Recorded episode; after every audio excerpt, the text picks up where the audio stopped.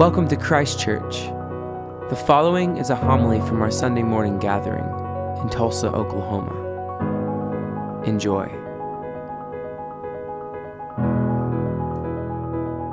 May the words of my mouth and the meditations of all our hearts be acceptable in thy sight, O Lord, our strength and our Redeemer. We continue with our exploration in Alpha about the things that Christians believe. And last week, Deacon Bill um, shared with us about this person that, uh, named Jesus and what was unique and powerful about Jesus. And of course, one of the things that is most noticeable about Jesus is that he died and he was raised from the dead. One of the questions we often ask is why is it that Jesus died? So we're going to explore that this morning. You are loved. That is the message of the New Testament. That is the message of the gospel that you are absolutely loved by God. One of my friends was at a restaurant and um, she was there with her young children. Um, this woman was sitting next to her and she was being loud and boisterous and inappropriate. She was cussing, and my friend Robbie was um, kind of embarrassed for her children to uh, see this spectacle. She noticed that the woman who was being so loud was, had this really, um, really beautiful, unique cross around her neck. And she said to her, If you're going to speak like that, would you please take off the cross? The cross is the sign of Christianity. It is something that means something deeply to Christians. It is the logo, if you will. Well, the belligerent, loud, cursing woman got quiet. She looked at Robbie and she said, If you only knew what my life has been. She said, This cross is the only reminder that no matter how screwed up I am, there is at least one person who loves me. There's a verse in the New Testament where Paul says this the Son of God, that is Jesus, loved me and gave himself for me. It is as personal as that. If you had been the only person in the entire world, Jesus would have still died for you because Jesus loves you. When you begin to believe in the radicalness of God's grace and love, it is transformative in your life. And that's what I want to talk about in this session. Why does, why does this grace change everything in life when we grasp it and we experience it? The Son of God loved me. The Son of God loves you. God loves you so much. His love for you is unconditional it is wholehearted, and it will never end. And I don't know what you think of when you think of the greatest love that you could imagine. Maybe it is the love um, of a parent or a child, a grandparent. But if you magnify that love that we experience in this life, that is the way that God feels us. So it presents a problem. What is the problem in the world?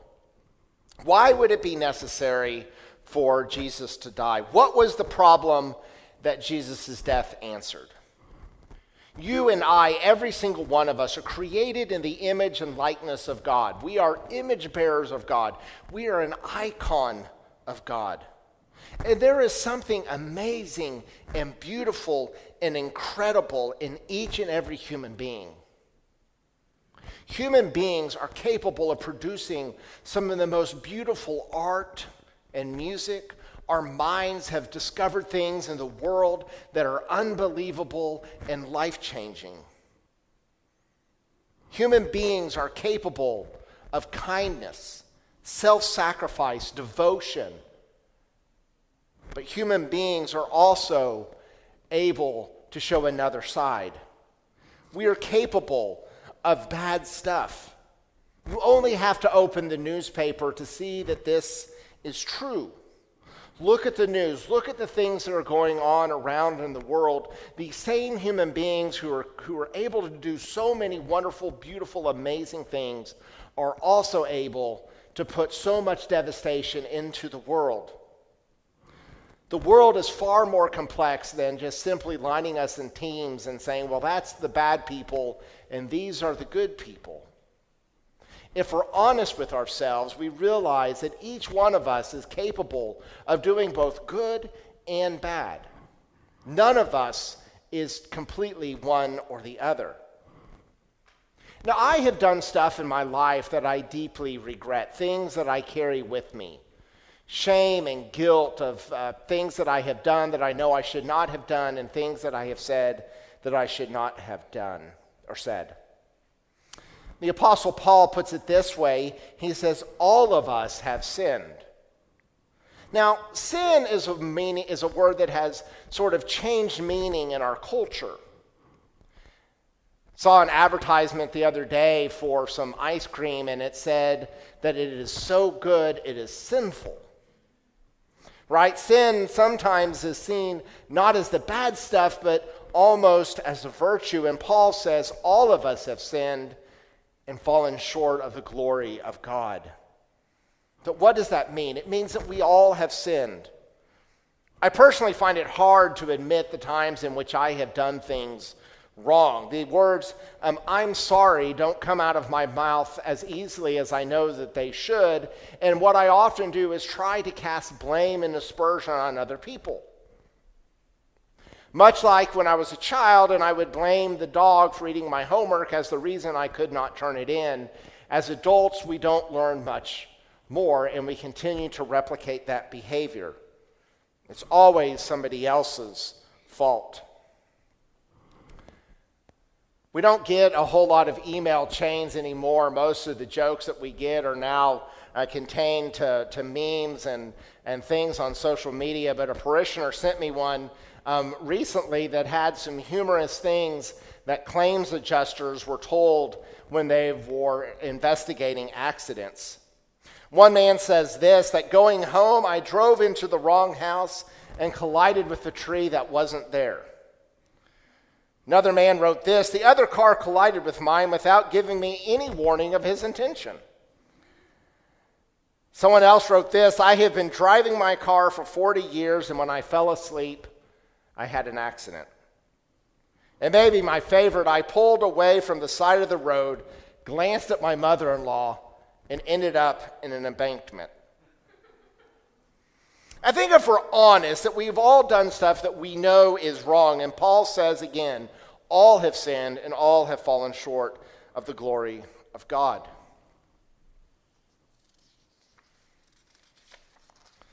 The glory of God was revealed to, in Jesus, and compared to him, we all fall very short. So you might say, well, if that's the case and we're all in the same boat, why does this matter? It matters according to the New Testament for these reasons. And I'm going to talk about them as the four P's. First of all, is the pollution of sin, the things that we do wrong to spoil our lives. It's like the pollution in the environment that seeps its way into everything. Jesus says that it is possible for sin to pollute our lives, that the stuff that we do spills over into other relationships. You, have may, you may have seen in your own life or the lives around you when somebody does things that they should not do, it impacts not only them, but it impacts a whole group of people. And then there is the power of sin, the bad stuff of our life. The bad habits, they're very addictive. Jesus says, Whoever sins is a slave to sin. I was talking to a friend the other day, and um, he was complaining about the fact that with his kids being home so much, that they're eating um, out of you know house and home, and they bring stuff home from the grocery store, and the next day it seems to be gone. And he went and he bought a box of donuts to you know, as a, a, treat that he thought might last, you know, two or three days. He comes home um, from work and he finds that all of the donuts had been eaten that day. He went to his son and he said, How did you eat all of these donuts? Didn't, you make it, didn't it make you sick? And the son said, Yeah, it made me sick, but the only thing that I could do to make me feel better was eat another donut. And sometimes, if we're honest, that's the way that sin works. We know the thing is not good for us. We know that it is bad. We know that we're going to regret it. But in the moment, it is the only thing that we can imagine that will make us feel better. And so we do it. It's the power of sin. And then there is the penalty of sin. There's something within us that cries out for justice. When we see horrific things in the world, when we see actions that we cannot explain, we say that ought not to happen. That should be stopped. Justice should come to them. Just up the street here, Yale and 101st is under construction. And no matter which way you're going, you just cannot make a left turn. So if I'm coming down Yale and I need to go over to Sheridan, I either need to turn on 91st and go around that way, or I have to go all the way to 111th, go down, go, then go up to Sheridan. And sometimes I'm running late and I need to just head that way. And I say, you know, it's okay if I uh, turn left here because it's really important for me. The other day I was running late. Kristen um, had said, Are you coming home? I said, Yes, I'm in the car. I'm heading home. And 15 minutes later, I'm still here trying to get some things done. And I knew I was going to be in trouble. I'm driving up Yale trying to get home as quick as I can. And some Yahoo is stopped in the middle of Yale trying to turn left. And I'm like, You idiot. Do you not see the sign there that says, Do not turn left? If we're, oft, if we're honest with ourselves, we are often live these lives of double standards when we understand that exceptions should be made for the times in which we break the rule, but we don't want to apply that same grace to somebody else. Here's how St. Paul puts it You therefore have no excuse when you pass judgment on someone else. For at whatever point you judge the other, you are condemning yourself because you who pass judgment do the same thing. And for me, it's not just the rules of the road, it's a whole lot of other things as well. And then, and then there is the fourth P, the partition of sin or the, the separation from God. You know what it's like when you have offended somebody or somebody has offended you and you seek to avoid talking to them or seeing them or looking them eye to eye. You look for reasons to avoid them. New Testament says that that is that says that the stuff that we do wrong has caused a separation between us and God, and it's not a separation that God placed, it's a separation that we placed. In Genesis 3, when Adam and Eve have eaten the fruit that they know that they are not supposed to eat, they begin to hide from God. And that partition or separation is that very tendency on our part to try to hide a part of ourselves from our neighbors, from our family, from our friends, from ourselves. And mostly, we think that we can hide from God. Now, that's the bad news. But if you want some good news, this is solution. That God loves you, that God loved me, and that God gave himself for all of us. And God has come to this earth in the person of Jesus Christ to do something about this sin, to die for you and to die for me. So, this brings us to the second point. Well, what is the solution? The Apostle Peter puts it this way He himself, that is Jesus, bore our sins.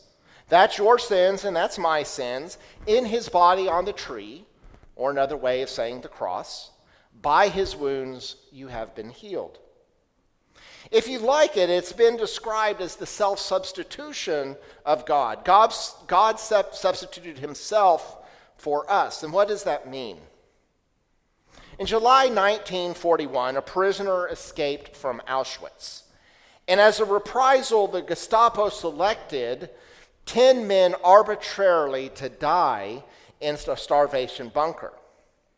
One of the men that was selected was a man by the name of Francis Gajowniczek. And when he was selected, he cried out. He said, I have a wife and I have children. They'll never see me again. That moment, a little guy, a Polish man in glasses with wire frame, stepped out of line he took off his cap and he said, I am a Catholic priest. I don't have a wife and I don't have children. Could I die instead of this man? To everyone's amazement, the offer was accepted and he was taken to the starvation bunker.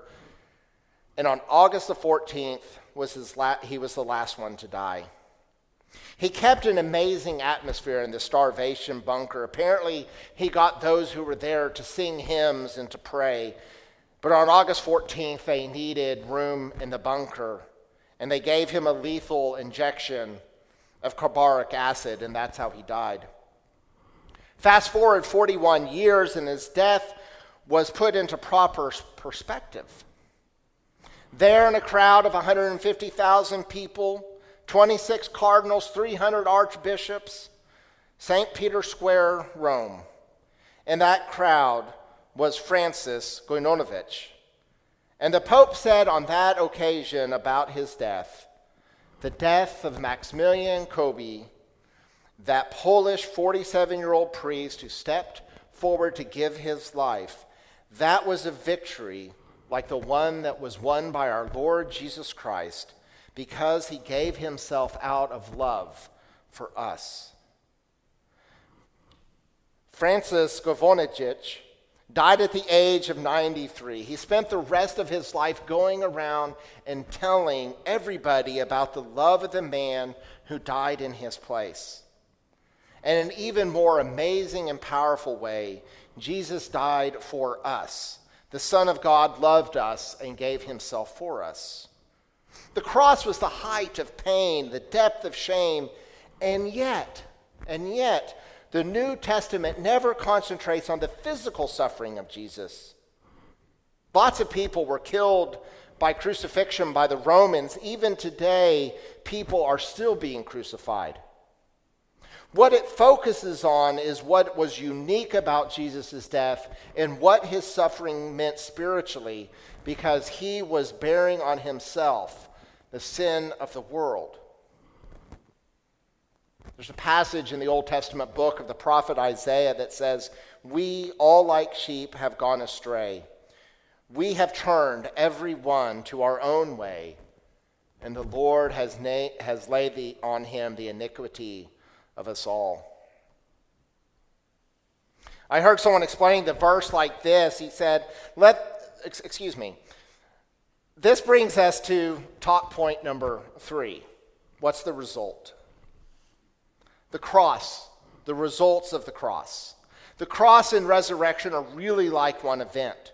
It's like a beautiful diamond. You could look at it from many different facets, all the different things that the death of Jesus achieved. God revealed how much God loves you. Guilt is feeling bad about the things that we do. Shame is feeling bad about who we are. And Jesus took the shame and the guilt.